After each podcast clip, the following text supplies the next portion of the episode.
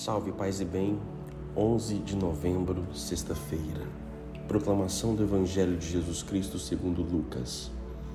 Naquele tempo disse Jesus aos seus discípulos: Como aconteceu nos dias de Noé, assim também acontecerá nos dias do Filho do homem.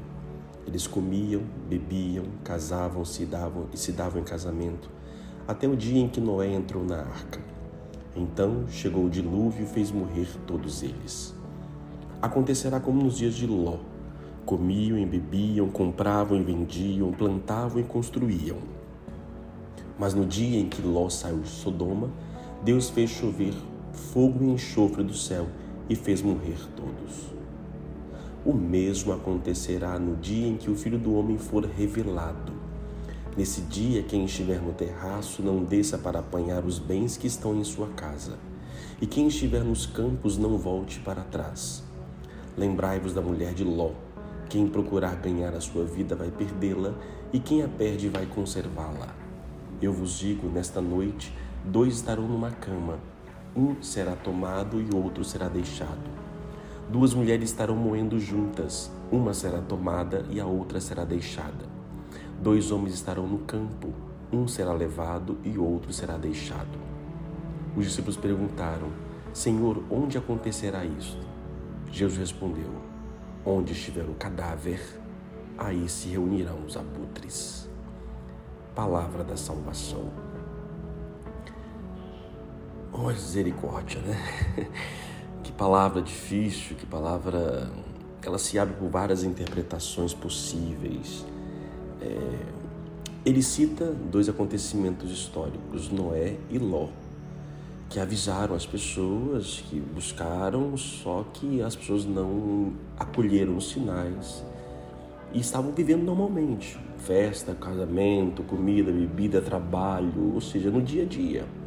Assim também, quando o Filho do Homem for levantado, for revelado, né, isso pode ser aplicado à, à ressurreição de Cristo, à morte de Cristo.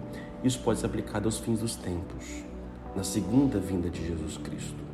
Então, quando, antes do filho voltar a ser revelado, é, todo, a vida será normal, o mundo será normal, todo mundo normal. Assim como no tempo de Ló, assim como no tempo de Noé. Só que algumas pessoas serão deixadas, outras levadas. É o que chamamos aí do arrebatamento. O arrebatamento tem uma interpretação literal que é isso aqui: duas pessoas estarão presentes, uma desaparecerá dos nossos olhos. Esse é o literal. Né? Então, uns estarão diante de Deus e outros permanecerão aqui na terra. E o critério, os que serão levados serão já prontos para estarem diante de Deus. Os daqui ainda serão talvez purificados. Esse é o literal. Podemos interpretar de outras maneiras também. Ou seja, aquele que acolhe o reino de Deus, temos duas pessoas. Uma pessoa vive no reino de Deus e a outra não. Então, uma já vive uma vida arrebatada.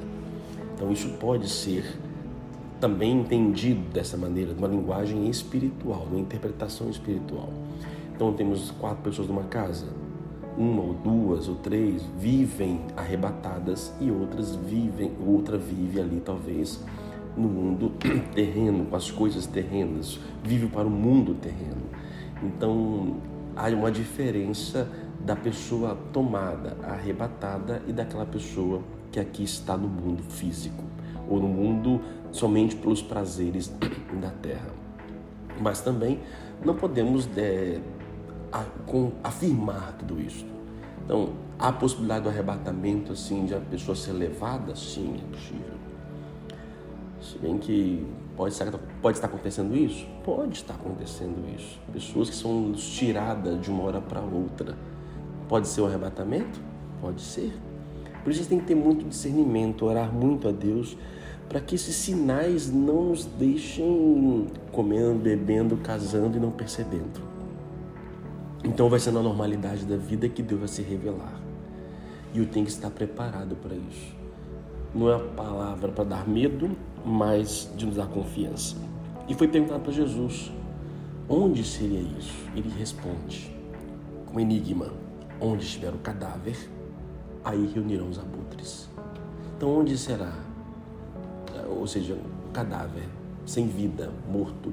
Então, onde as pessoas estiverem sem vida, sem a vida que é Deus de Cristo, ali estará reunido todos os abutres que querem comer do cadáver.